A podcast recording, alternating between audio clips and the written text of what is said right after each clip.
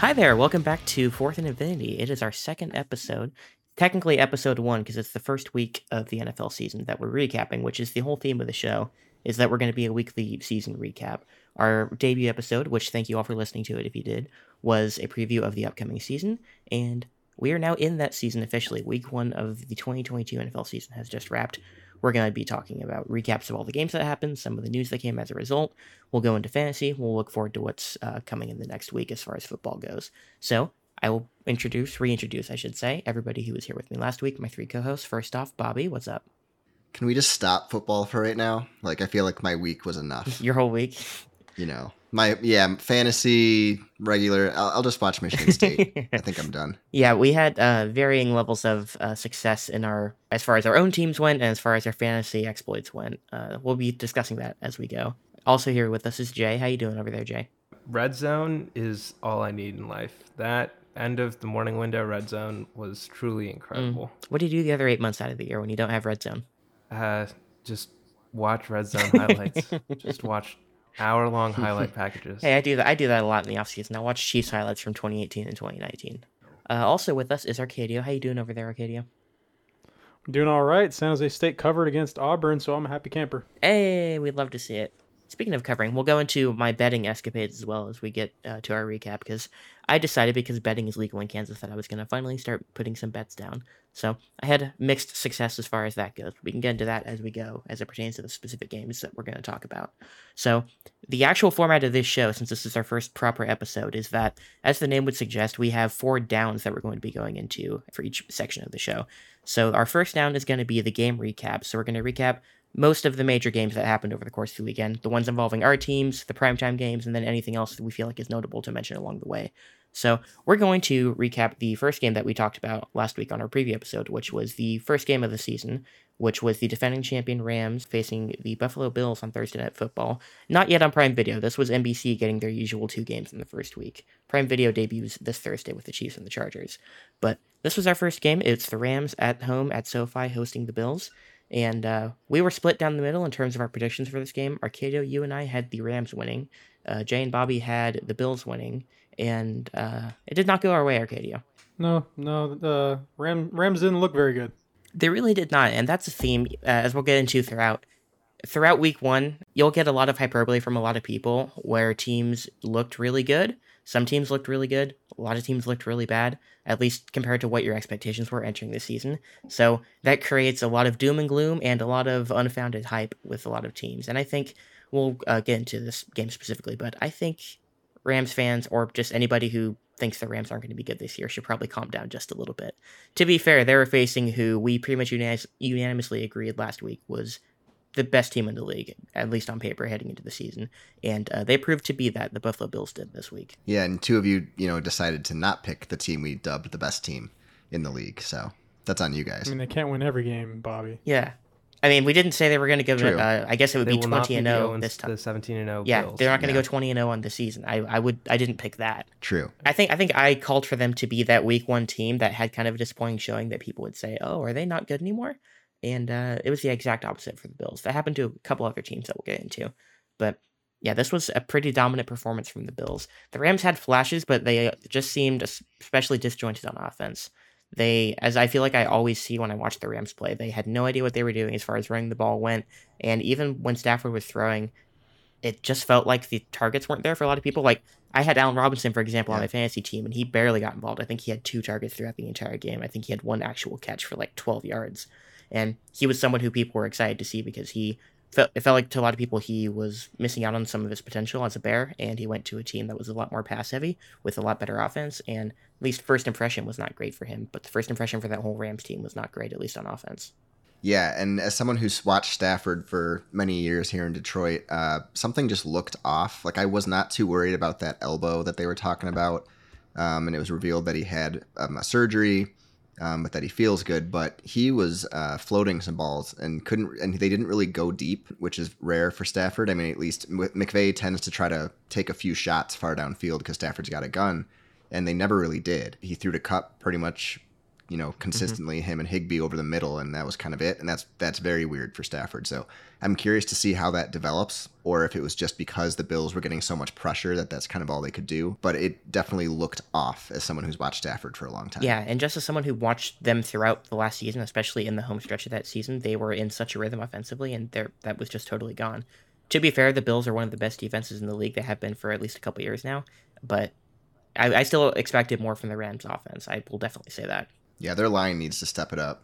Yeah, I was going to say their offensive line looked real rough, and I would not want to be in the uh, NFC West gauntlet with that offensive Mhm. line, and and in general, like around the league, pa- uh, like pass rush is one of the strong suits of a lot of teams. So having a really weak left tackle is not going to be a fun day for Stafford. Yeah, and speaking of that pass rush, uh, Von Miller was in his first game as a Bill after he left the Rams after their Super Bowl win last year, and I can't remember. Did he get two sacks in that game? I feel like he was on Stafford throughout the entire game, but I think he He was consistently Yeah. in there. I think he got two Yeah. official sacks. I'd have to actually check the box score for that. But he was, I felt like I kept hearing his name throughout the game. Yes, he had two sacks. Two sacks. Thank you. Thank you. You saved me a lot of research. Yeah, I was about to. I was trying to check as well. Uh, look at us. Everybody doing the work. We love to see it. Yeah. But yeah, it was it was a fairly dominant performance from the Bills. At least at halftime, it felt like the Rams were starting to swing momentum back in their direction, and the second half just was all Bills again. So, Josh Allen, a fantastic performance as we would all expect from him at this point. The whole Bills offense looked in sync. They looked they looked like they were mm-hmm. on fire the entire game. I expected a better defensive performance from the Rams. I think when I predicted this game, I took the under because I was expecting more of a defensive struggle. And I still think the game overall got the under. I think the under was like 53 and a half, I want to say. So I believe it still got the under, but it was not for the reasons I thought it was going to be. Yeah, for sure. I mean, 10-10 at half. I was like, oh, I mean, it's kind of a scrappy game. They had some very strange turnovers. Uh, the Bills, like a kind of fluky interception, fumble on the first carry for Cook. So it was sloppy, but it looked like they were going to dominate. The fact that they came out in the second half and just kind of cleaned that up and just kept going and dominated is pretty impressive. Because they could have felt like, you know, this is kind of unraveling a bit. Like we should be winning and we're not. Yeah, they shut them down in the second half. Yeah, they they Mhm. went scoreless in the second half. The Rams did. The Bills ended up winning 31 to 10. So not the best game in terms of a competitive, you know, a competitive shootout like some people hoped it would be, but it was a pretty good first impression for the Bills and a pretty sad first impression for the Rams, as would be a theme throughout the uh, for the NFC West throughout this first weekend here. So we'll get to those games a little bit later. So the next primetime game we had would be the Sunday night football game. Uh, so we're gonna be skipping around a little bit because we're gonna get back to our teams after this. Uh, so the Sunday night football game was two teams that we all agreed are not we're, we're not particularly fans of either of these teams. It was the Bucks facing the Cowboys. The Cowboys played host to the Bucks in Arlington, and uh, it did not go the Cowboys' way. This one, it was this game as a whole was boring as hell. I'll say that. The Cowboys, I think, only got three points throughout that entire game. There was Yeah. not much going on on the offense. Not much good happening there for the Cowboys. And the Bucks, uh, they had four field goals and one touchdown. They did just enough. Like they got at least into field goal range consistently, and that was that scoring was all they needed in this game. Tom Brady looked fine. Uh, it didn't look like he was washed. It didn't look, look like the Bucks offense was terribly out of sync or anything. But they didn't have to be too good to beat the Cowboys this this week. No, I mean Brady. I, th- I think he looked okay. I mean he he didn't look bad, but he he missed some throws. You know, looked a little shaky under pressure. But I mean, it's Brady. He'll get there.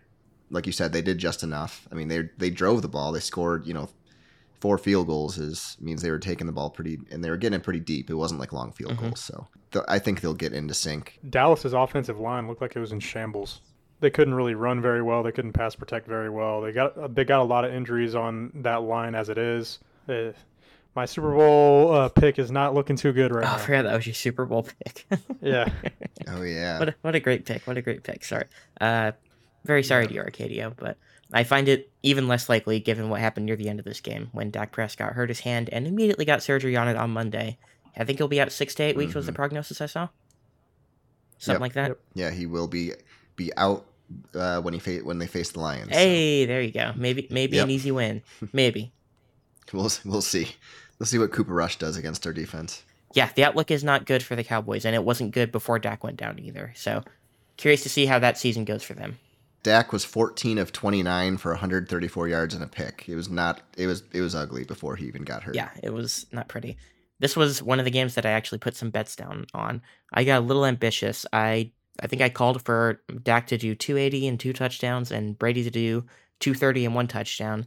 And I got one touchdown from Brady. Actually, no, I think I called for maybe two touchdowns from Brady. Either way, I did not get my money because Dak underperformed tremendously, and Brady, I don't think he got the yardage for it.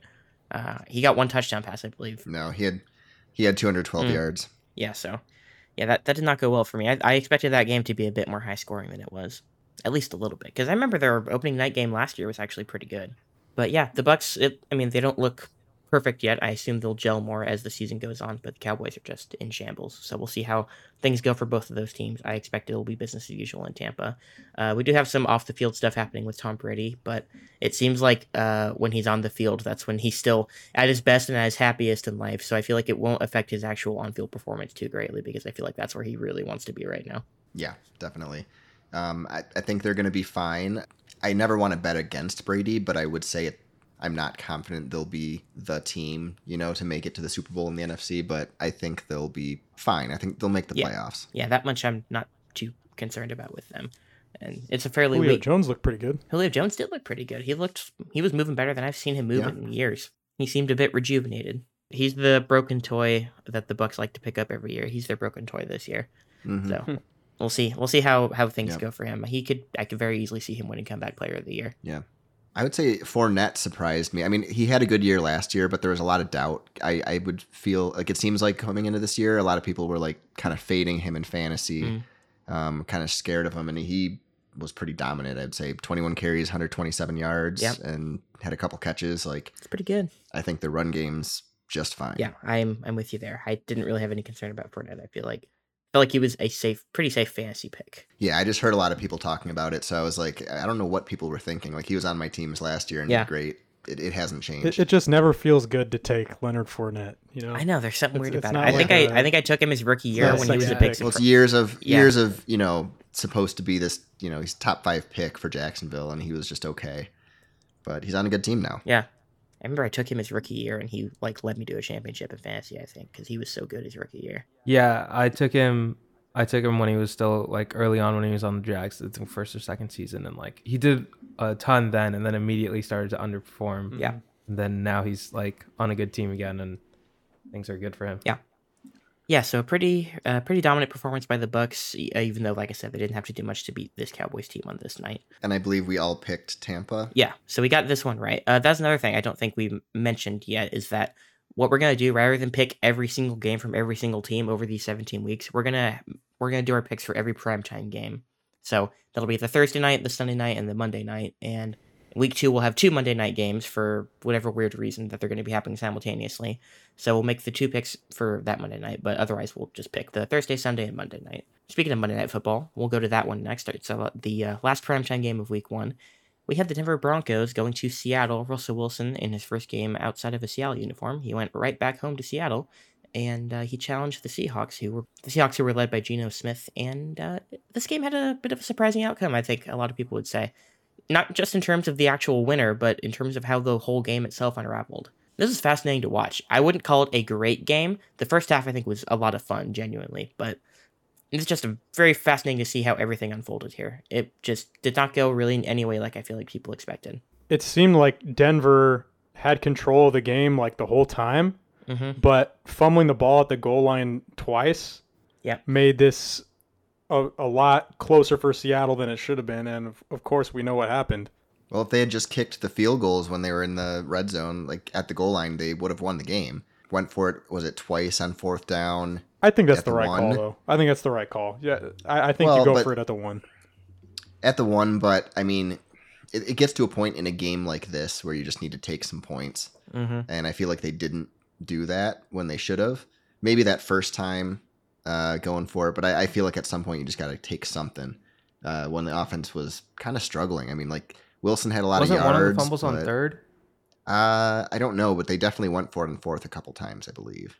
Oh, I think like Nathaniel Hackett's lack of coaching experience definitely started to show when he was making decisions towards the like down in the red zone and towards the end of the game, and the fact Yeah. that like a Russell Wilson led offense can't punch it into the end zone when like we've seen him punch it into the end zone so many times from that point, and especially with like a pretty solid wide receiving corps, like to to not get anything whether you were throwing the ball uh, or running the ball, and then when your running backs just fumble the ball, like it just was a mess at the at the at the goal line. And and I I mean I think I put that a lot on the coaching staff. Of course, like running back should protect the ball, but there's something to say about what plays you decide to run and, and how you decide to run the plays. And the whole game, the offense just looked completely out of sync and like couldn't handle the crowd noise when like it's Wilson in Oh, a yeah. stadium that he knows so f- Mhm. well, and he couldn't he couldn't deal with the crowd noise. There were quite a few delay of game penalties, weren't there?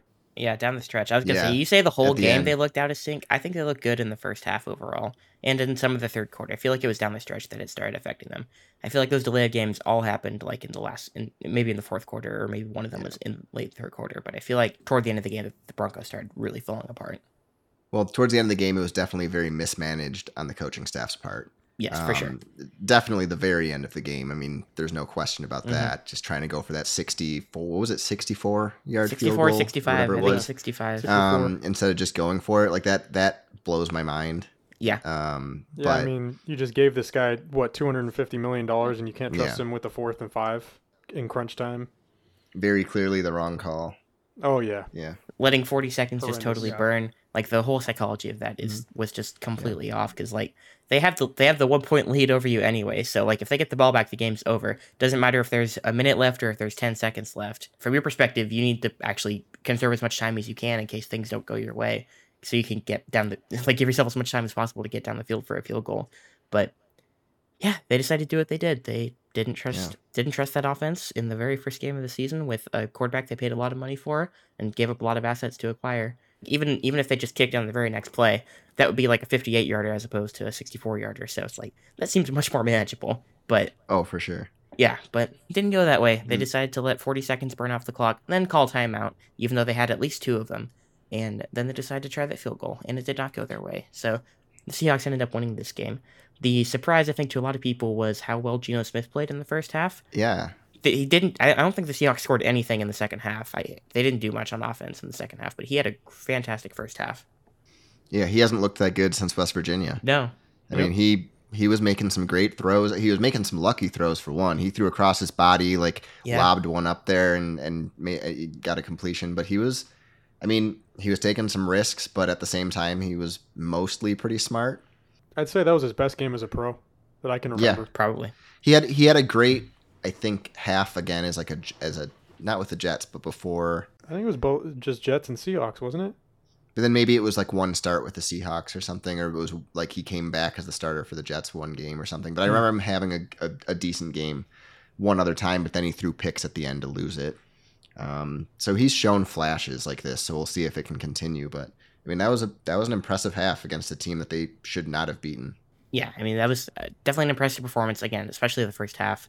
The Broncos defense sort of they got their shit together in the second half, but the offense didn't do enough, and they weren't given the chance to do enough in a lot of situations as well. I think, like you said, it was a bad first impression for Hackett as a coach, and I saw a couple tweets say if he were fired tonight, I would not be mad about it whatsoever, and I Oh, honestly wow. don't don't blame them. Yeah, yeah. yeah, I mean, that's a bit of an overreaction. Definitely didn't seem like a guy with a plan. Yeah, no. yeah, didn't mean- do a lot to foster any faith.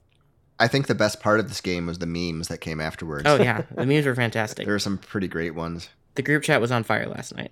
Great memes, but yeah, and overall a decent game, especially the first half. But yeah, with a definitely a surprising outcome. Uh, we all picked the Broncos, I believe. So Yeah, uh, officially, lost that one. yeah, officially, Bobby, you're going to spreadsheet this as the season goes. But our standings as Yep. of this week, Arcadio and I are one and two. Bobby and Jay are two and one in the primetime predictions. So we will be monitoring that every week, and we'll keep you guys updated. We can figure this out uh, offline if you want, but I feel like we need some kind of bet A prize, uh, yeah, for bet the and a best prize. record, some type of prize. You know, Hmm. either winner and loser or whatever um, for these primetime games. So We're open to suggestions. Yeah, yeah, yeah. If anyone has any ideas, shoot it out. Let us know. yeah. But I think that could be fun. Yeah. I have a bet going with my best friend on who's going to win the NFC North, and the prize of the bet is literally nothing because we've made bets in the past, and I've lost most of them, and I've never actually done what the like the goal of the bet was. Hmm. like I owe him like three Chinese food dinners from bad box office predictions and Oscar predictions over the years that have never happened. But uh, yeah, I digress. The uh, the Vikings are not winning the NFC North, Jacob. I'm sorry. Uh, moving on uh, to the other major games that happened throughout the league. We'll get to our teams last. A couple games I want to bring up. We almost had two ties this opening weekend. Very nearly had two ties. We did have one tie, which was the Colts and the Texans, which ended 20 to 20.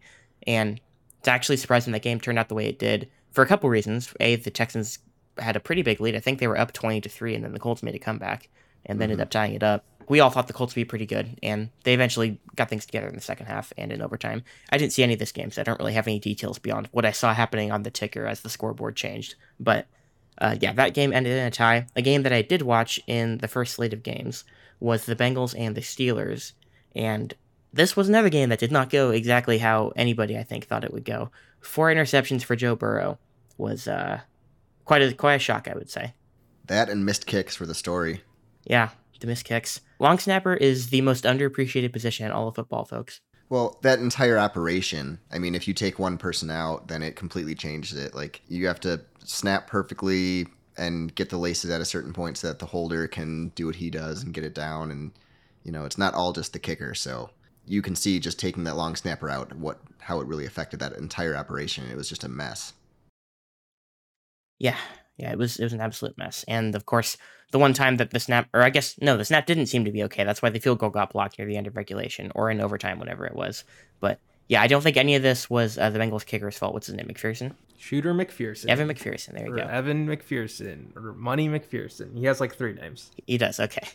Yeah, I don't blame him for the Bengals' woes in this game. I blame uh, the offense's performance for the fact that uh, a game that should not have been that competitive was that competitive down the stretch because that's four. I think there's also a Bengals fumble. I'm not sure, but that's at least four turnovers that the Bengals had. And if they had got scored on any one of those possessions, they would have won the game because it went to Burrow overtime. fumbled. Yeah. Burrow fumbled, that's had, right. He, yeah, he had one lost fumble, so he had five turnovers. Yeah, and it still went to the very final seconds of overtime for the Steelers to get that field goal to win.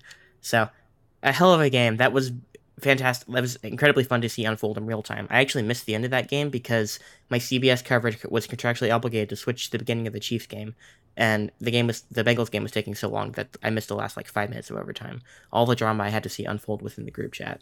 But yeah, just a hilarious game. And as far as the Steelers go, Trubisky looked okay. They didn't look that bad on offense or on defense for that matter. Uh, unfortunate for them that TJ Watt will be out with a, at least a partially torn pec that apparently he's going to let heal naturally and should be out like another six to eight weeks in the same timetable as Dak, I think. Yep. Yeah, I don't know about that, but we'll see how we'll see how he feels when he comes back. I did see him walking off the field mouthing, "I think I tore my pec," and I'm like, "Oh, he's done for the year, like for sure." Yeah, you you reported that in the group chat well before uh, it was reported by Yeah. whoever did Schefter, someone on on uh, Twitter. yeah, I read his lips. I'm like that. Like that has to be what he said because the way he was holding his sternum and his shoulder was like, oh yeah, he's definitely like some, something is fucked up in that general region, and it was a torn pec. Not as bad as it could be. I saw a couple months ago a wrestler who had a uh, Cody Rhodes who had a fully torn pec, and he decided to wrestle a match with it, and the bruising went literally all the way down his upper body. So I can't imagine the pain of even a partially torn one. And uh, he he got right off the field, like right off the field, and he knew exactly what had happened to his body. But yeah, we'll see how he plays if and when he actually comes back this year. We'll see.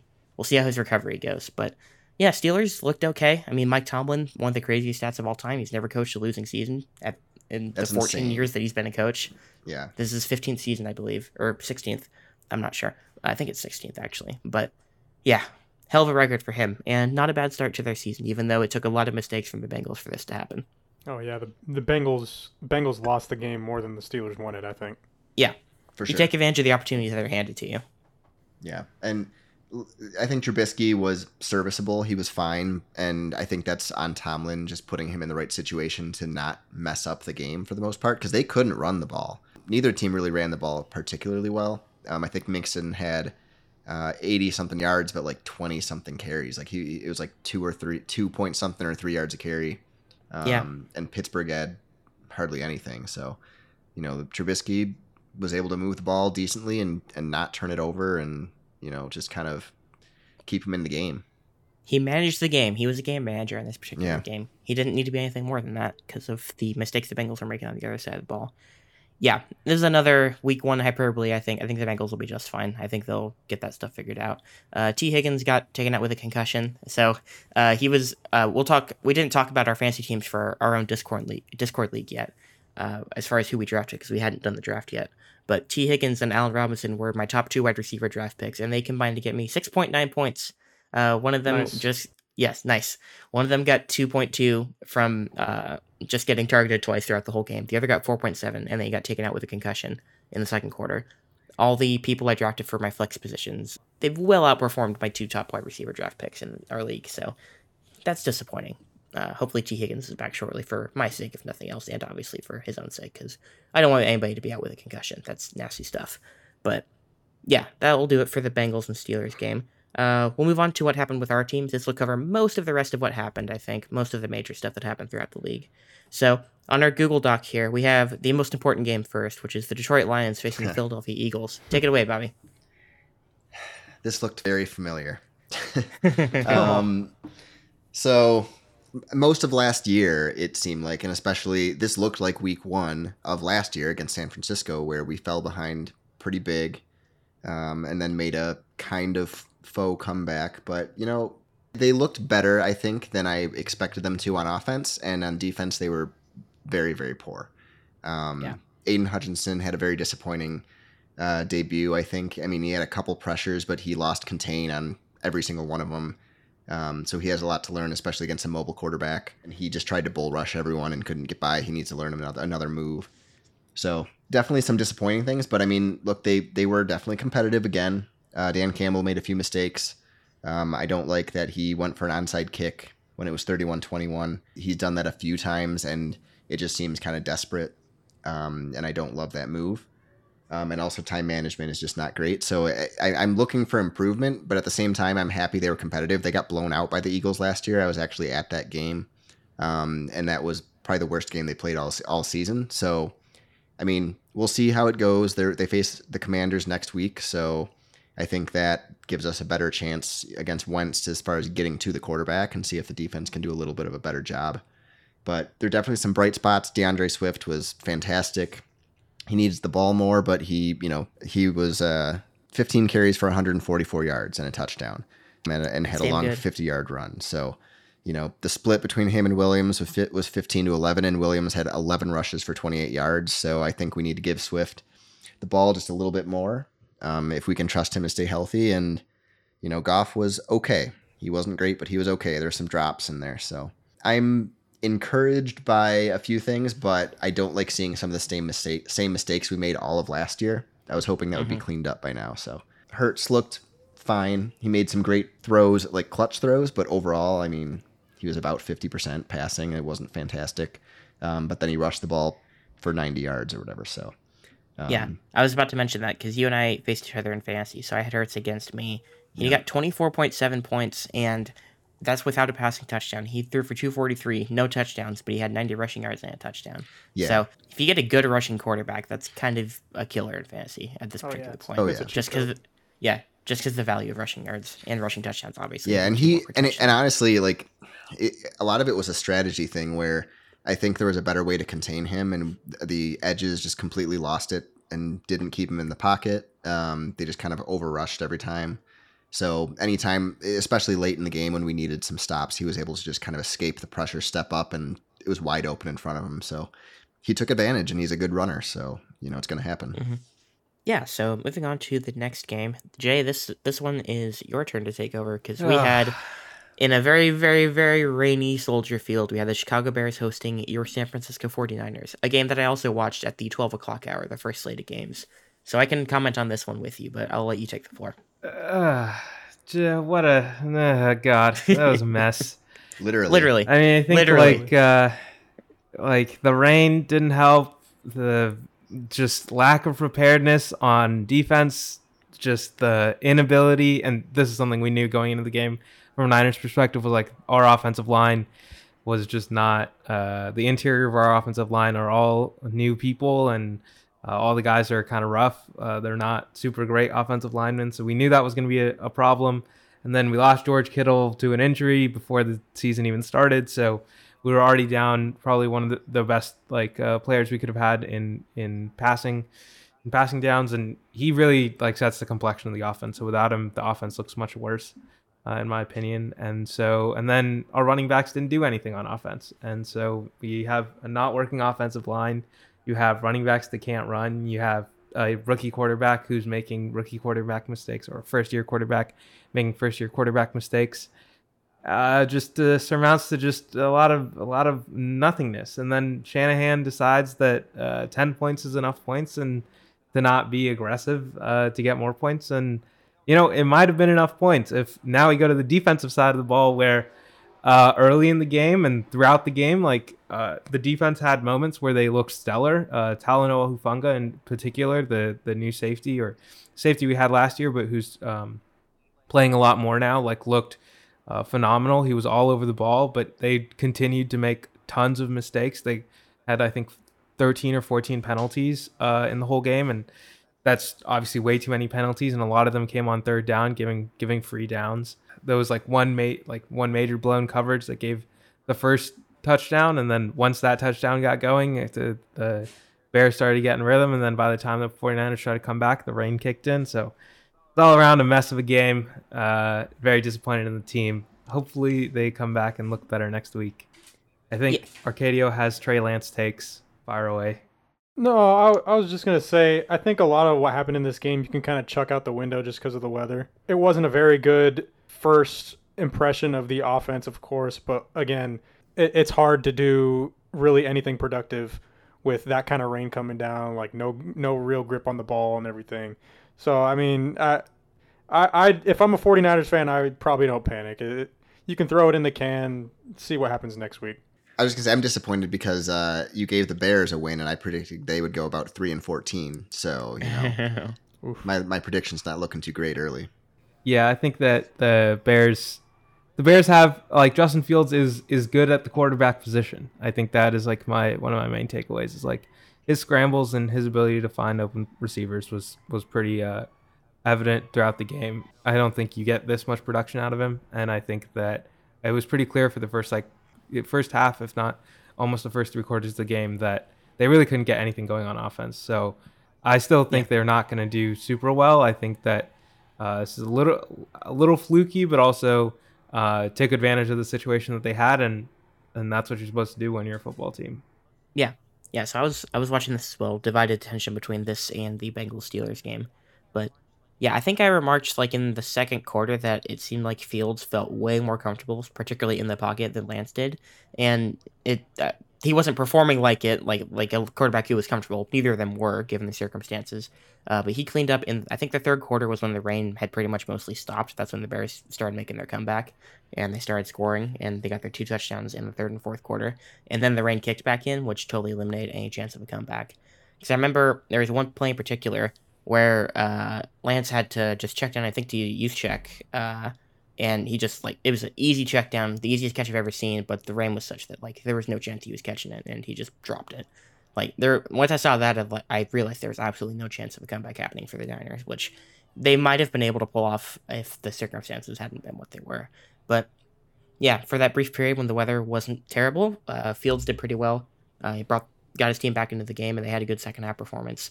But yeah, I don't have much faith in the Bears as an offense in particular.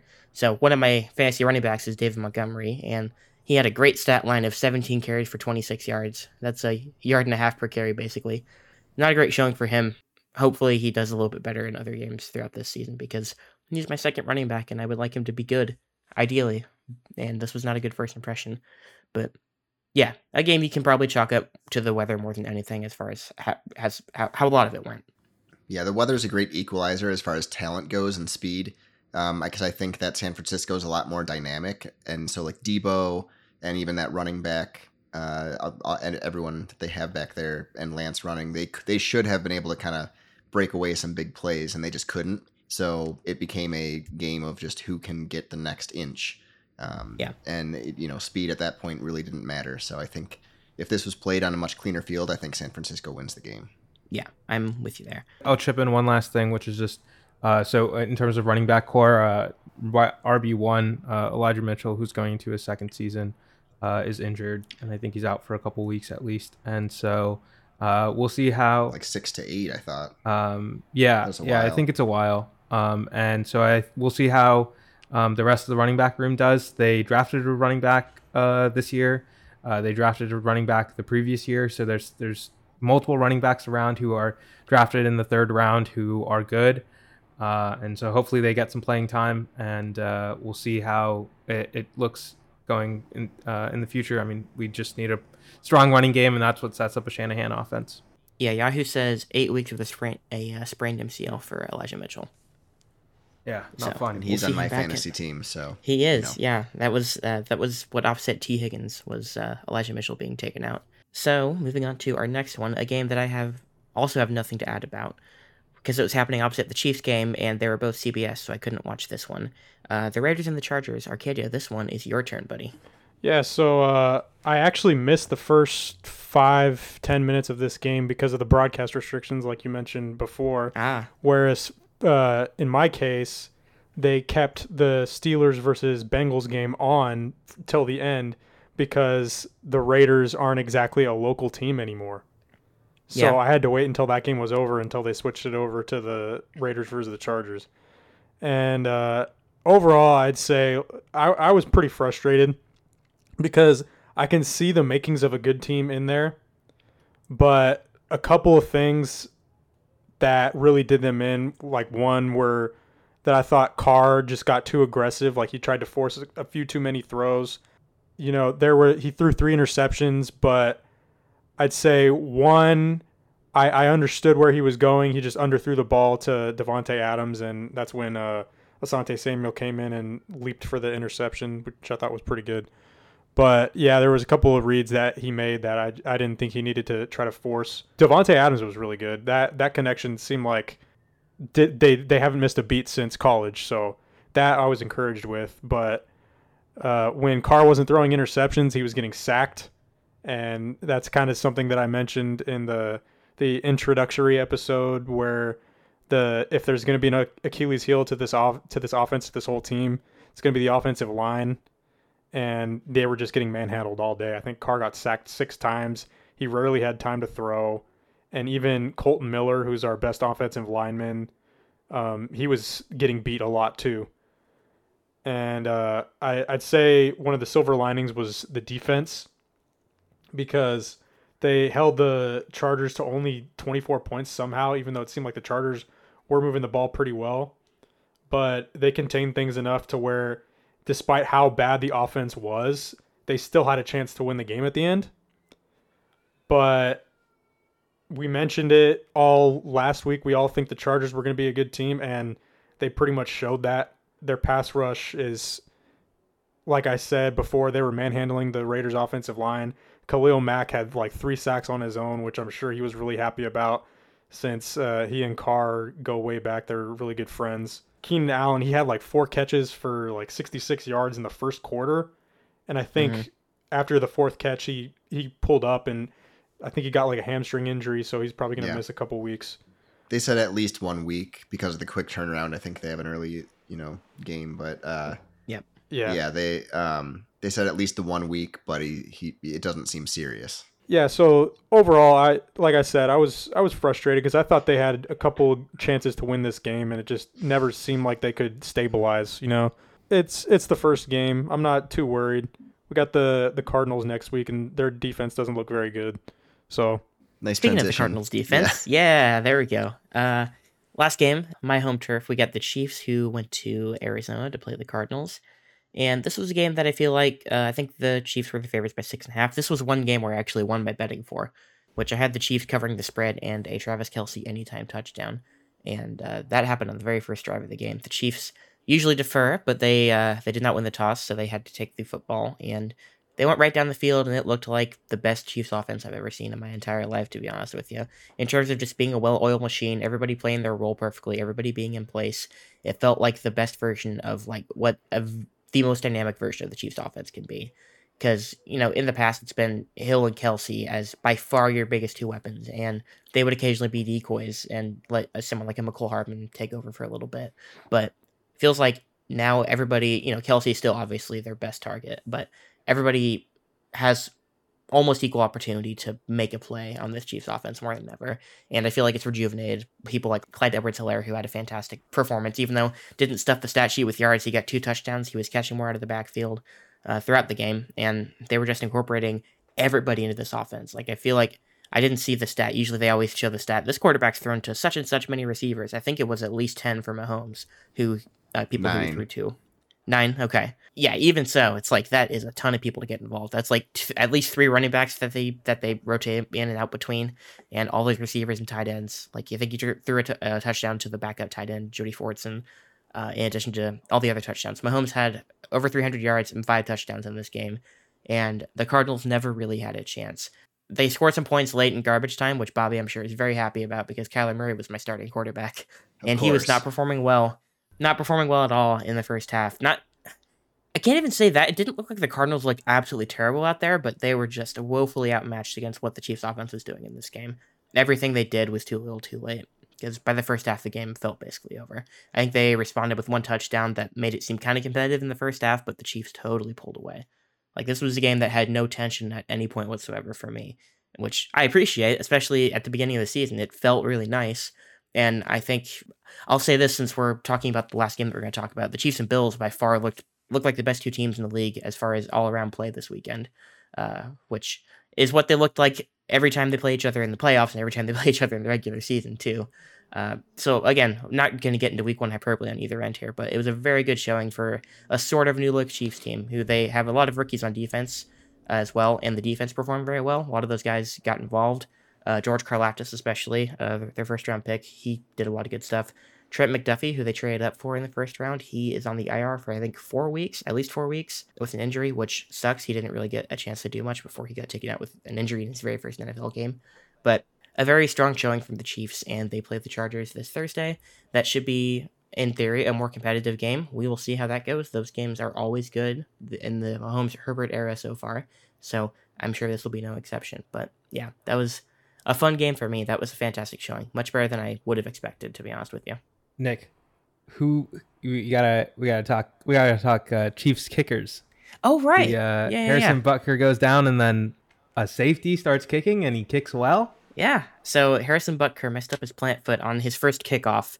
So after the first touchdown on the opening drive, Butker did the kickoff, and he twisted his ankle on his plant foot right as he was going in for the kick, and he went out. And so, of course, when the Chiefs got the ball back, they immediately got another touchdown. So a couple weeks ago, maybe even as recently as last week, I saw videos of this safety that the Chiefs have named Justin Reid, who was doing a lot of kicking in practice. I believe, at least in high school, if not college, he was also a kicker. And I saw Bobby said like Pat McAfee had reported on this, of course, because of course he did. Yeah, because kicker. Yeah, because kicker, he's he's got a kindred spirit with all those guys. But yeah, he'd reported on it, and I'd seen reporting at least from Chiefs people about it. So I'd kind of forgotten about this, and then I was like, "Well, what do you do in this situation?" Because you know, with the fifty-three man roster or whatever the active roster is that they bring into the game, kicker is not usually factored into that. You'll have the one kicker, and you won't have a backup kicker to fall up to fall back on. I feel like usually they turn to the punter, and that's pretty much it. This is a case where they didn't have to do that and Justin Reid, he did really well. He made, I mean, given the circumstances, he did really well in the kickoffs, which I've sort of feared an out of bounds kickoff at some point. But he made one extra point, he missed the other, and then Butker came back in. It's nice to know that we have someone who's on the roster at another position that we can have as a backup kicker, because that's not a position that you can usually just have in a game. So that's sort of encouraging. Like, there's at least a fallback option that's better than just a punter. So that's cool. That was I guess the overall story of the Chiefs this weekend. They uh they did really well, and they showed a lot of depth in a lot of places they don't usually have depth, including the kicker position of all places. Update: Chiefs good. Chiefs good, yes. Yeah, I mean, I'm not I'm not here to like I'm not here to say they're gonna fucking win the Super Bowl or anything after week one, but I mean, this is more confident than I expected to be in them as a team uh, after week one than I expected to be, which is good. I like being excited because it's fun to watch and it's fun. It's making me look forward to all these games because it's a murderer's row of games. I mean, pretty much this entire year for the Chiefs, but the next six weeks, especially, I think, is like really, really, really tough. And it starts this Thursday with the Chargers, so we will recap that game when we're back next week. All right, so moving on to, I guess it's second down now. This probably won't take nearly as long to get into. I have that we're going to do a little news recap here.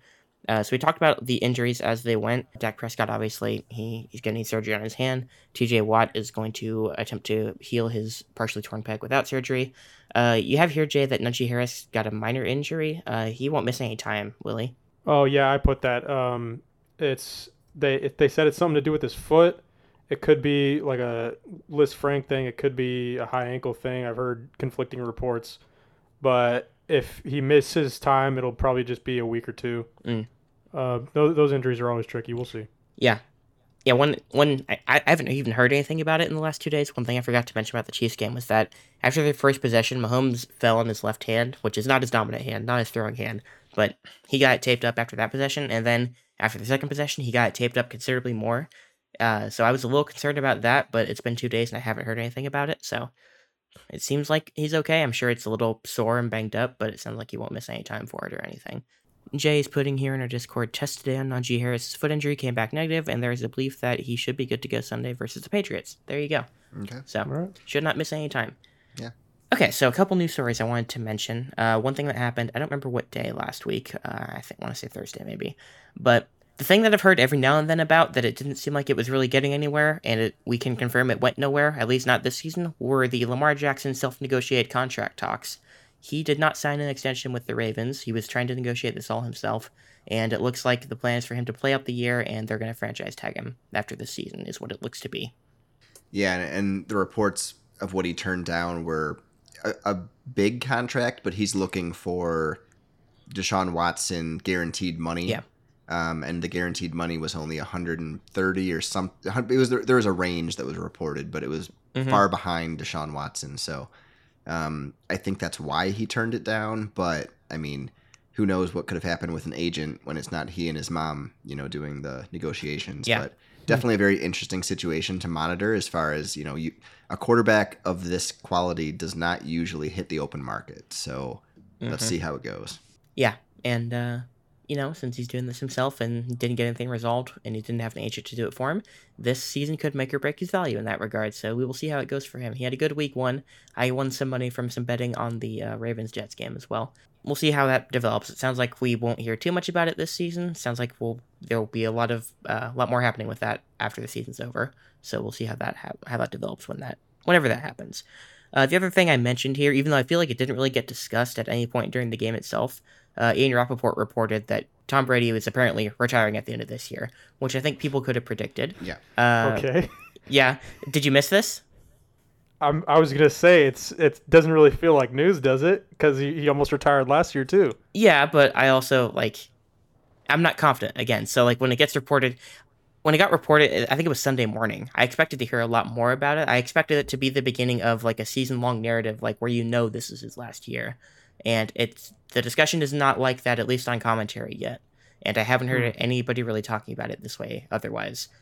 I was sort of expecting it to go that way, and it might still um, if they start discussing it more. But I didn't really see it gain any traction beyond that story, like just that one tweet from Ian Rapoport on Sunday morning.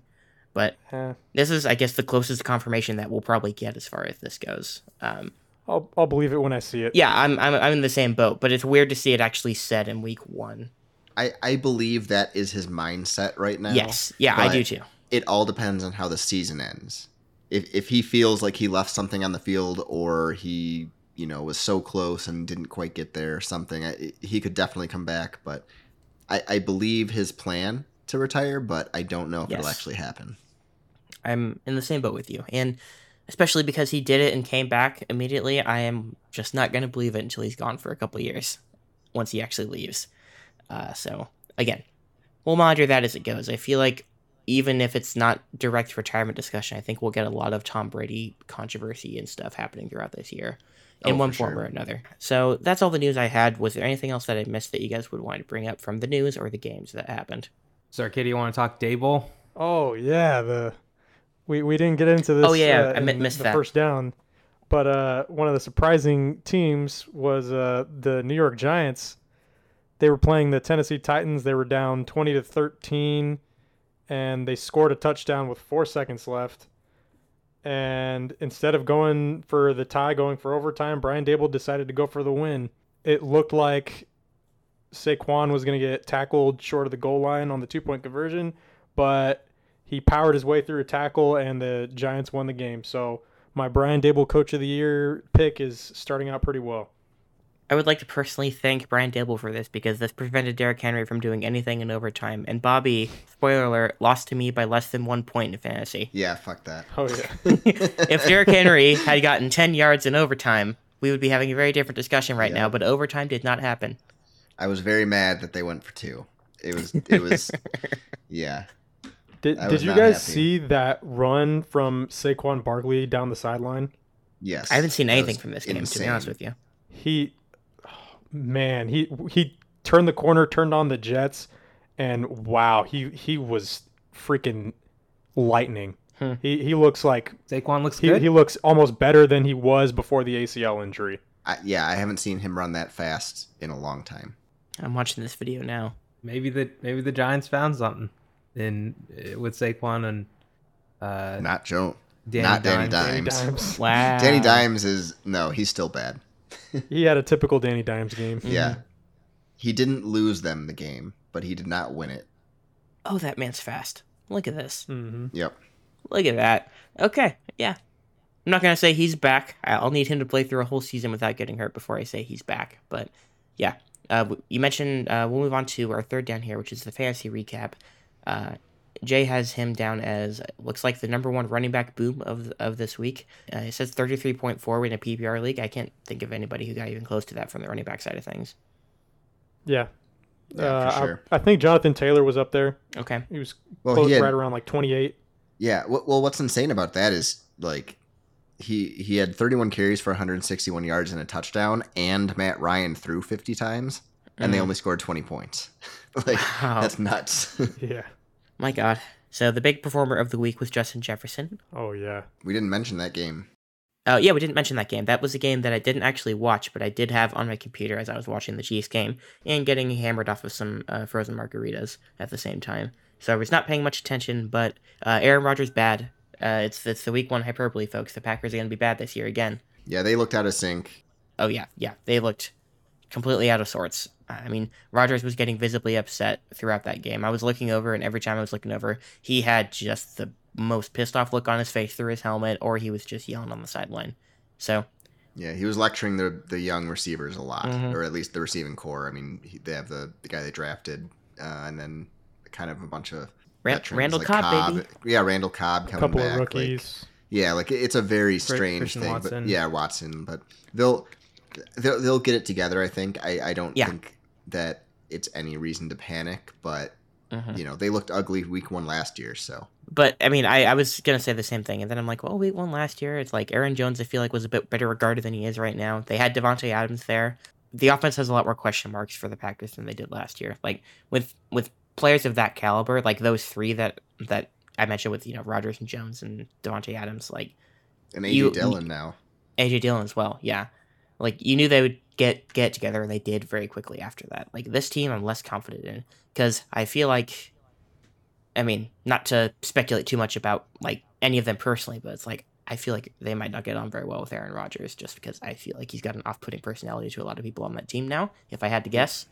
And Mhm. uh, I think that will affect their Mhm. chemistry as things go. I don't think it's a panic button moment for the team or anything, but I think it'll be choppier waters than the Matt Lafleur Packers are used to. Maybe the team needs to see a shaman. Yeah, maybe. Maybe Yeah. that'll that'll sort things right out. But I, I'm curious how the Vikings are going to end up being this year. I mean, you know, the Cousins is what he is. He's fine and doesn't seem to be be very clutch. But if Justin Jefferson is this big of a star, I mean, their offense could be insane. Looks like looks like Randy Moss. yeah, Mm. between him and Dalvin Cook, and you know, Cousins is he's solid. So you know, I, He he's salad. He is he is salad. yes, as, as we've discussed of my Michigan accent. But no, he is Yeah, solid. yeah, Um, so I still kind of we're- heard we'll it see. I said solid. Saw. It's Yes. okay. But sorry, um, sorry. No, we'll we'll see. Uh, I'm I'm curious. I, I don't I don't um I don't trust Cousins, even though he is a good uh you know MSU grad, but he's done some things I don't enjoy. So Yeah. we will. uh You don't like that? uh yeah. Yeah, but um, yeah, I, I'm curious. The NFC North is usually it's it's the Packers division, and I think it still is. But you know I what? I mean, yeah, the Vikings. I think they'll they'll be second for sure. It just depends on how close. Yeah, yeah, I'm still feeling that way. Again, Packers. They didn't look as terrible as some other teams did, but they looked maybe the most lost out there of any of the teams that I saw. So we will see how things go for them. Like I said, I think it'll be choppier than usual for the Packers in the Matt Lafleur era, but we'll see how things go for them. Uh, so back to fantasy. It says Mahomes and Josh Allen were the big quarterback performers. Yep, that seemed obvious. Mahomes with like three three something and five touchdowns. Allen doing a lot on the ground and having a great game. Josh Allen, good. He's Josh Allen, good. He is on your team. Mahomes, I think Kevin has Mahomes. F in the chat for JB, who has Dak, Dak Prescott as his quarterback. And he does not have a backup, so we'll see who he goes at and gets him free agency. Or if he tries to trade for anybody. How about how about our uh, our surprise number three quarterback on the week, who's probably available on a lot of waiver wires? Carson Wentz, Yeah. the first Washington quarterback to throw for four touchdowns in a game since 2015. Damn. Who would that who would that have been? Wa- Washington, good. Yeah, Washington good, Wentz elite. Burrow washed, Rodgers washed. I'm trying to think who the who the uh, Washington quarterback would have been in 2015 that threw for those four touchdowns. I think that was post RG. Either RG three or Alex Was Smith. it Cousins? Oh, it might have been. 2015. At that point, I don't. Yeah, one of the uh, Cousins. he would have been. I think he No. was still Washington then. Yeah, but I think he would have been.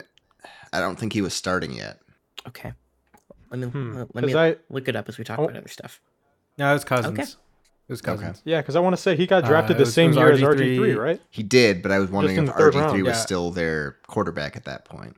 Yeah, and I I think that that would have been like his fourth year in the R- league. RG three was there at the beginning of the season, got injured, and Okay. then and then Cousins took over for the rest of the Got season. Okay, very important uh, trivia to look up right there.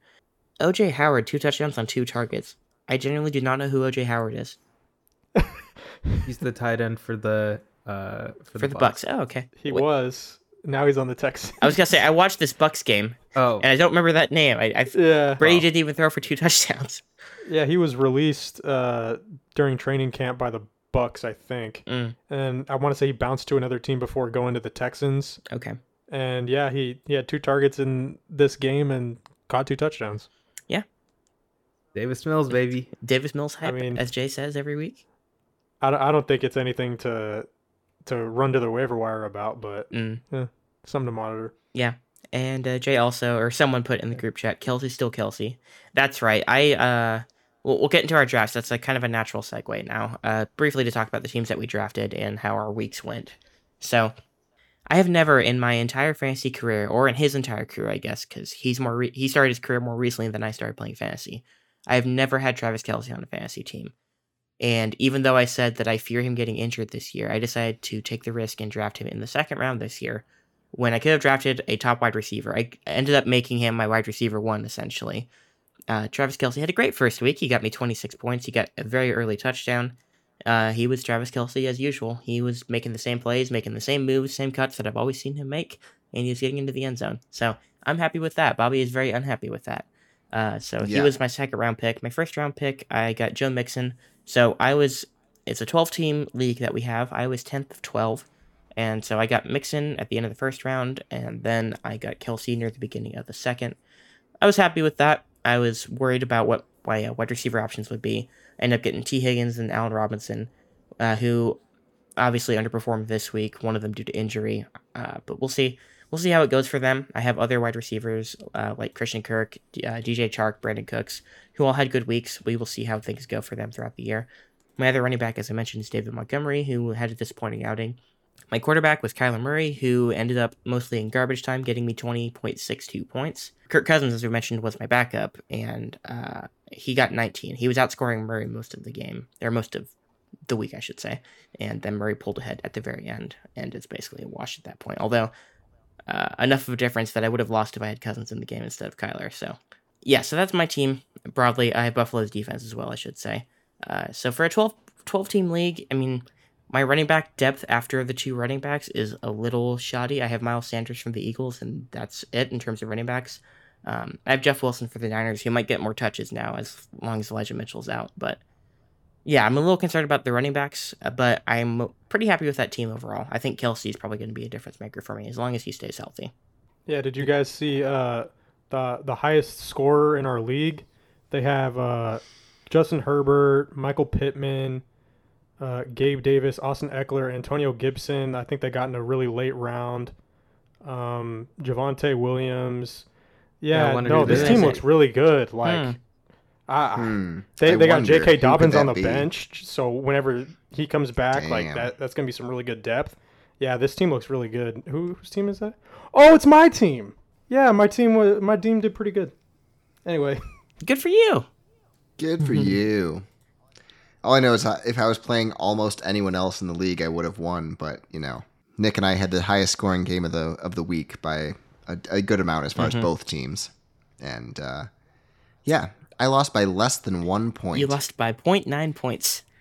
point nine, and it came down. When's that stat correction Coming? And it came down to Mike Evans, and he almost got me the win, but he was a yard short or a catch short, and that was absolutely brutal. Yeah, I brought I brought up the idea. What if he gets a catch and loses a yard, and then we tie? That would have been hilarious. That would have been really funny, but I could have totally seen it happening too, just like a check down that failed, but yeah, it I did mean, not happen, or a screen that failed. But yeah, I like the way things turned out. I was very nervous that whole fourth quarter because Yeah. I think he I got mean- the touchdown near the end of the third. He did, and I was, and I said, I'm like, I, I it's very realistic. Yes. because we were talking on voice chat that he does not get a catch the rest of the game Yeah, because because the Cowboys Bucs were were, ahead nothing. and they were, yeah, the the Cowboys were not doing anything. The Bucs were just going to run the ball, so I kind of just accepted defeat, and if it happened, it happened. Uh, Brady tried to throw to him one more time, and it was picked on third down. Oh, that scared Um, me so much. yeah, he essentially threw it at his knees, but Mhm. still got picked. But look, I'm I'm pretty optimistic as how my team is looking. I, I did have Elijah Mitchell, Mitchell, so um, I have to replace him. But I think uh, James Robinson looked like he's still kind of their back instead of ETN. So hopefully Mhm. I can kind of just insert him into the lineup and he's okay.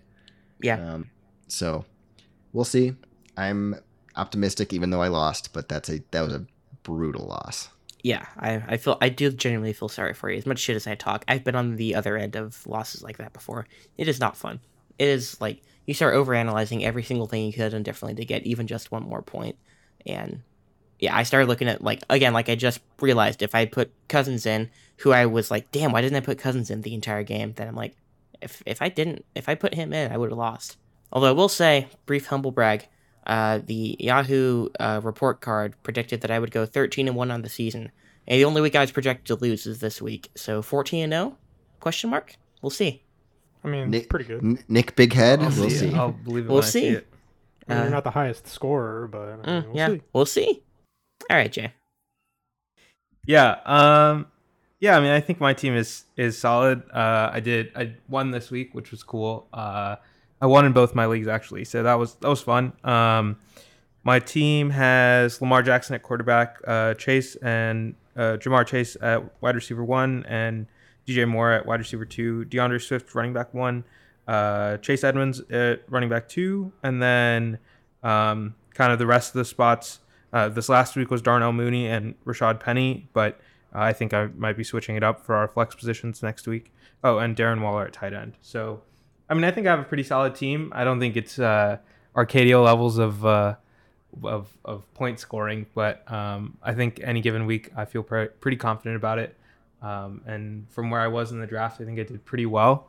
Um, I think uh, it'll be interesting to see how it shakes out with my running back room because uh, there's definitely some weeks where um, they will be stronger than other other weeks. So uh, it really depends, and and I think if uh, a running back emerges on the waiver wire, I might try to go snag them. I'm happy with AJ Brown being such a dominant factor in that game. I mean, it was against the Lions, so I'm not particularly happy, but um, I have Hurts and I have Brown. I have that combo, so if that continues to be like it did in the first game, I'm happy. That's a good stack. Yeah, that's not that is not bad at all. Not bad whatsoever. I've looked ahead to week two. None of us are playing each other week two, but as the season progresses, we will report on that as it happens every single time, of course, because bragging rights. It's fun to talk shit, but yeah, we will see how next week goes for us against our respective opponents in fantasy.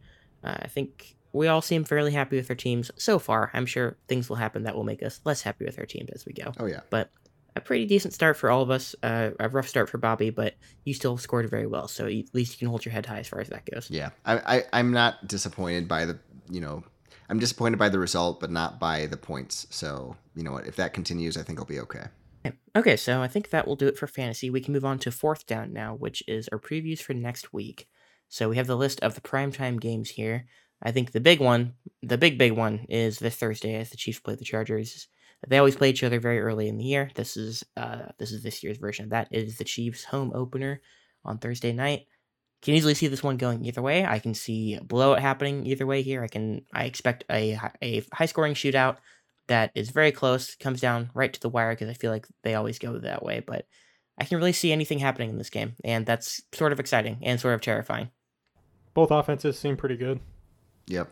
Both offenses do seem pretty good. I, I mean, I expect the honeymoon period to be over for for one or both of these teams at some point. We'll see if we'll see if this game is when it happens, but. I expect a very fun offensive game. I will not be taking. Well, I'll see what they set the over under at, but I was gonna say I will not be taking the under. Yeah, no, uh, no Keenan Allen, like we mentioned for the Chargers, most likely. Um, so maybe that swings things a little bit in the Chiefs' favor. But hmm the Ju- Justin Herbert's so good, and they've got so many weapons over there that I, th- I don't think they really miss a beat. Yeah, I, I was gonna mention uh, my other team who I ended up losing with this week just because my opponent had a lot of really good guys. But I have Ekeler on my other team, and he sort of underperformed uh, this this opening week. So maybe the loss of Keenan Allen and being against the Chiefs, who historically don't have a great run defense, we'll see how their new look defense looks against them. But I feel like Ekeler might have a good boom chance this this week in fantasy as uh, because of that. Uh, Jay has posted the the odds here in the group chat. Let's see. So the spread is minus four uh, for the Chiefs, and over under is 54 and a half. I think I would take the over on that if I had to choose. That, that's pretty high. That's a I- I, might take the under on that. Yeah. Maybe like a 27 24, just under. It won't be too too much over, but I think I'll take the over. I could see it being in like 31 28, 31 27, if not more. Cardinals, uh, sorry, the Chargers defense Yeah. is pretty strong. So I would take the I- under, I don't know yeah. about putting up that many points. We'll see. We'll see how it goes. Let's see what their last game. I know they're different, but I feel like the last game they had, which did go to overtime, I remember being very high scoring. Uh, the game last year, uh, December 16th, 34 28 was the Chiefs' victory. That was also overtime. So it was 28 28. So in regulation, they got just over that, just over 54 and a half. And the one before that was 30 to 24. So they get pretty close to that number, if not a little over, historically, at least in terms of what last year was like. So we'll see how these new teams fare. But that is the Thursday night game on Prime Video. Are we as gonna we make said. our So predictions? Sunday night. Yeah, who's uh who's everybody taking? Oh, right, Yeah, right. We, we should pick. I will take the Chiefs.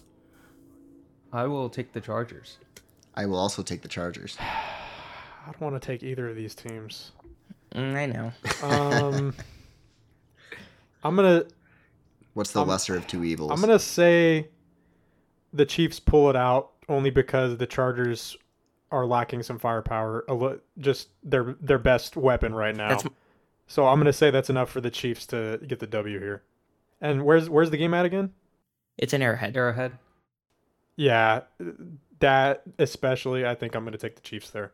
Okay. Uh, moving on. Sunday night football is uh not an enticing matchup to me. It is the Bears and the Packers. Oof. Uh, I mean, pr- probably the Packers. Yeah. I guess. It's yeah. I'm taking the pack. Aaron Aaron Rodgers owns yeah, the Bears. I'll take the Packers. As uh, as Aaron Rodgers will tell you, he owns the Bears. Yeah. So I don't see. Uh, I will also tell you, Aaron I Rodgers mean- owns the Bears. See the line Yep. on this game. Yeah. Uh, let's yeah. and I let's think see the is line. it at Lambeau? It's probably at. it's at Lambeau. so- Packers minus It's ten. at Lambeau. Yeah, I'm not. Yeah, I'm Nine not and a taking Justin road Fields at underdogs. Lambeau. Yeah, That's tough. yeah. All right. Yeah. Yeah, I, I I thought about getting cute for a second, but no, Mm. I'll, I'll take the Packers. 42 and a half. I think I might take the under on that. I could see this. I I, agree. could see this being I like a agree with that. 21 to 9 kind of game. Yeah. Yes. Something. Yeah, I'll Yeah. take the under on that too. Definitely. Twenty to ten, something like that. Yeah. yeah. All right, so uh, that's we'll have the Packers on that on that one. Weird weird thing, and this was apparently reported on when it got scheduled earlier in the year. But we have simultaneous Monday Night Football games happening, at least partially simultaneous. Uh, I believe the first game, I think the one that starts first, is the Titans and the Bills, which last year sounded like a much more interesting matchup than it sounds like to me right now. I think this is an easy Bills W. I agree. I mean, the Titans Yeah, might show know. something. They might keep it. They might be a little competitive, but I just I'm not picking against the Bills right now. I'm not either. I, I Yeah, don't think the I think- Titans can pass the ball very well right No. now. Yeah, and I think that the Bills secondary is pretty strong too. So Yeah, uh, I don't see how the Titans really get an offense going between the linebacking corps and of the of the Bills and the secondary of the Bills. Yeah. And there's no run game. There's no pass game. I don't know where Mhm. where the Titans really get offense from. I'm never going to count out Derrick Henry from having a big game, but I don't think it's enough. I think the Bills are going to dominate. Yeah, it'll be like a Mike Trout line. Like Derrick Yeah. Henry rushes for 150 yards and two touchdowns, and the Titans lose 48 to 14. old tungsten Yes, arm McDoyle. Exactly. Uh, let's see. It's minus 10 for the Bills. Over under is 49 and a half. I. I feel like it would be I'll close. take the Bills to cover. I take the Bills to Yeah. cover. That over under is very interesting to me. I can see it being very close on either side of that. But I think I'm. I think I'll take the over. I can see the Bills like winning like 34 to 20 or something. I'm gonna take the under. I think it's gonna be another game similar to last week for the Bills, where it's like 31 to 14, 31 to 10. Mm. Yeah, it'll be. I think it'll be fairly close on either end. We'll just see. We'll see how it goes. Uh, the other Monday night football game, actually kind of an interesting one, is the Vikings and the Eagles, two teams who had good Week One showings. Um, I mean, I don't know either of these teams that well. I haven't like I had the Vikings game on as the Chiefs were playing, but I was barely paying attention to it. I was mostly seeing the dysfunction of the Packers more than anything. Well, I'll let you guys talk it out because I don't know who I would pick here. Yeah. I so as someone who watched the Eagles pretty closely since they were playing the Lions, um, I'm going to take the Vikings in this game because I don't think the Lions played particularly well, and we lost by three. Yeah, Um, I think the Eagles were pretty sloppy, um, and the Vikings were a lot more sound early on. So, you know, I, I'm going to trust the more sound-looking team early in the season. So I'm going to go Vikings. Where's this one at? it is It's at, uh, in Philly. In Philly. Philly. Eagles are two, Philly? and over under is right at 51. So they're expecting a pretty high score Under. game there too. Under. He, Bobby thinks under. I'm gonna take the over. I think just I think over. the Vikings. I think the Vikings are gonna make a statement here. At this point, they they look like the strongest team in the NFC North, coming off of that game against the Packers. Well, at this point, sure. Eh, yeah. Right With all the evidence you have to work from. Well, yeah, with, with small sample size, of course, but they Justin Jefferson just looks so good. He does. I mean, that's a very explosive offense, and like you said, the if the Lions, you they do have a couple good weapons, but if they put up 35 on the Eagles, then there's no reason to think the Vikings can't easily do the same. If everybody's cooking, which you know, I mean, you, you, you never know. Obviously, that's why you make predictions because it's fun. But Was that intentional or not? what? Cooking was that intentional or not? Actually, not. Not Ah. this time. Okay. It was not. Because I was going to tell you to pull a block. No, yeah, it was actually not not an intentional joke. Um, I think uh, I I think I will put my faith in my uh, Super Bowl predicting Eagles and uh, say that they will pull this one through. okay, Uh, Okay. another one I can easily see going either way, but This one could go either way. Yeah. I think it's the closest of. Uh, well, it's of the four, mm, Chiefs Chargers is pretty close. well, no, Chiefs char it's Chiefs Chargers than this, I think, but it's Yeah. it's closer than the Packers and the Bills. Yeah, I'm gonna go Vikings. Yeah me too. All right, we'll see how it goes. Do you want a recap of all all of our picks real fast? Yeah, let's let's go ahead. So for me, I have the Chiefs over the Chargers, the Packers over the Bears, Bills over the Titans, and Vikings over the Eagles. And I have the Chargers over the Chiefs, the Packers over the Bears, the Bills over the Titans, and the Vikings over the Eagles. I have the Chiefs over the Chargers, the Packers over the Bears, Bills over Titans, and Vikings over Eagles. I have the Chargers over the Chiefs, the Packers over the Bears, the Bills over the Titans, and the Eagles over the Vikings. Cool. Arcadio and I are identical once again. Uh, I'm taking risks. Hopefully, it'll pay off. Yeah, it's too early. It, every every team's too much of a question mark in their own way. It's at this point. So yeah, those are our previews for week two. We will be back after week two to recap all those games and whatever else happens throughout the week. See if we get any more news happening. Yeah, looking forward to more Red Zone and, and Prime. I think we'll we might have a, a review of Prime Video's first NFL broadcast. Yeah, we'll see. I'm curious. yeah, Yeah. we'll see how the production on that is. I could, I could, I mean, speaking of uh, things I could see going either way, I could very easily, with the money they could put into this, I could see it being fantastic production wise, and I could be it, I could see it feeling a little bit amateur because I don't know if that team has done their own pro- like their whole production for for a TV game before. Like they've broadcast games on Thursday night before, but this is them doing the whole thing for the first time. I just hope the stream quality's good. Yeah, Oh, me too. Prime Video is not the best streaming app in my experience, and I've never I've never watched anything live on there. I've never watched a game on there, so I don't know how the stream quality usually is. Did they have anything last year? I think they si- I think they they had- simulcast Thursday night 'cause I- They had simulcast, yeah. Okay. with their own feel like commentary did- team, maybe. I, I feel like I watched one game last year, and I don't particularly. I don't remember how it went, but I think I did, and it was okay at least. Yeah, so they used to have Thursday Night Football on Twitch, Uh, and when they had Thursday Ah, Night Football yeah. on Twitch, they would also do it on Prime Video. And Okay. they had the standard broadcast booth, or you, there was an Amazon broadcast booth as well. But Okay. nobody ever listened to the Amazon feed. Everyone would only listen to the the the normal commentary for the Thursday night game. Um, so, uh, and then I did I did watch them in the preseason, and there's a lot of Amazon uh, logos and uh, like Amazon branding and Prime Video branding all over the pra- place. So we will see how it looks. Um, I think it'll be a little different than what we're used to with uh, the major broadcasters. So, I'm curious. Yeah, I have honestly thinking about it. I've never heard Kirk Herbstreit call a game because I don't watch college football hardly, Really? hardly at all. I'm sure. Oh, I'm sure yeah. I watched maybe one or two national title games, and I would assume he would have been on the call for them. But he's he's good. I mean, he I feel like he's struggled a bit in the past couple years, like just with um I don't know if it's health or what, but he's had some like brain farts a, a few times. Hmm. Um, but he's usually pretty good. Like I, I enjoy listening to him. He would call the games in the NCAA football. The video Yeah. uh, games. the video game, yeah, Yep. Yeah. Get another one of those next year, baby. Can't wait. We'll see. We'll see how Al Michaels likes Kirk, Herbstreit. 'cause He's the kind of guy that I feel like if he has too much contempt for him, I will be able to tell almost immediately because I can always tell when Al's cranky. Um, and he's also only had two commentary partners for the last like twenty five years. So we'll see. We'll see how they get along. That might be the most interesting part of me is like late seventies Al Michaels, who might be half asleep and might not want to be there doing doing the call for these games. That sounds like it could be recipe for fun or disaster or both, honestly. So that's kind of exciting.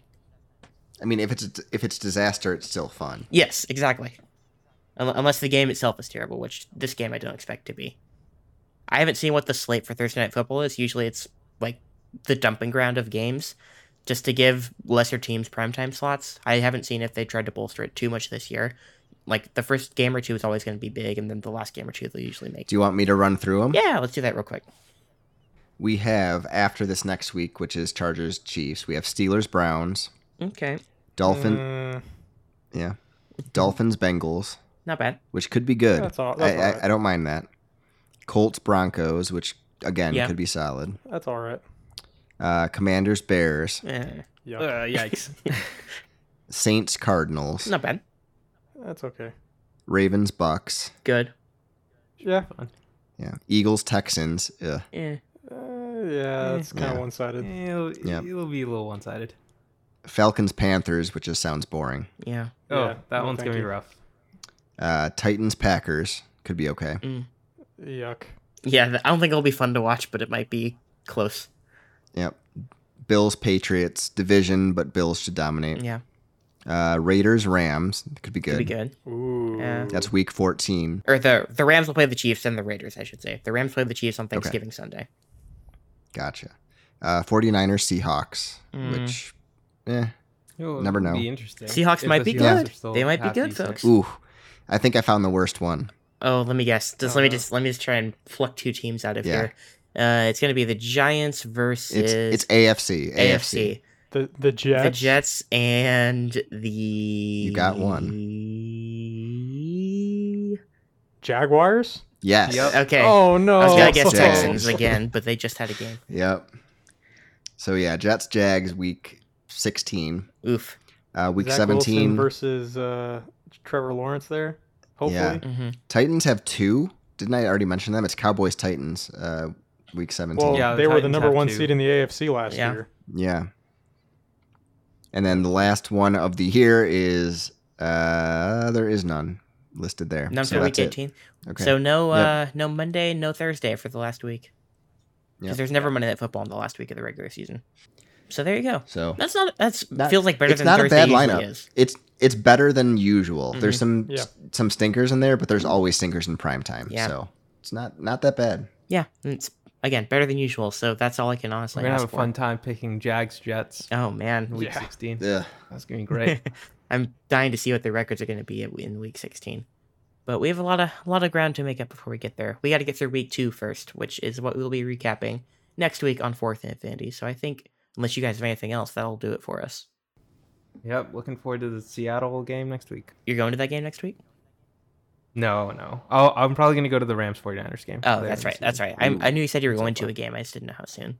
So there we go. Jay will give his in-person recap on the Rams 49ers game uh, when that happens. But yeah, I think that'll do it for us, folks. We made it through our first proper week.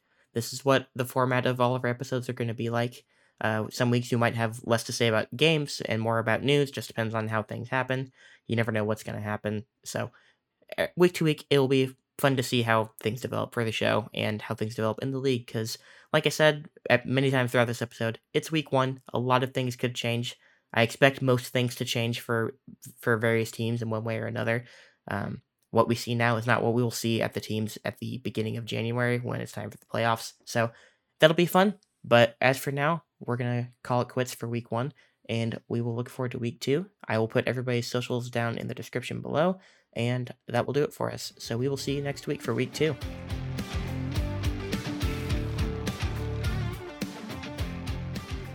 Ah, where's the stop recording button? Stupid fucking mouse. Keep that in.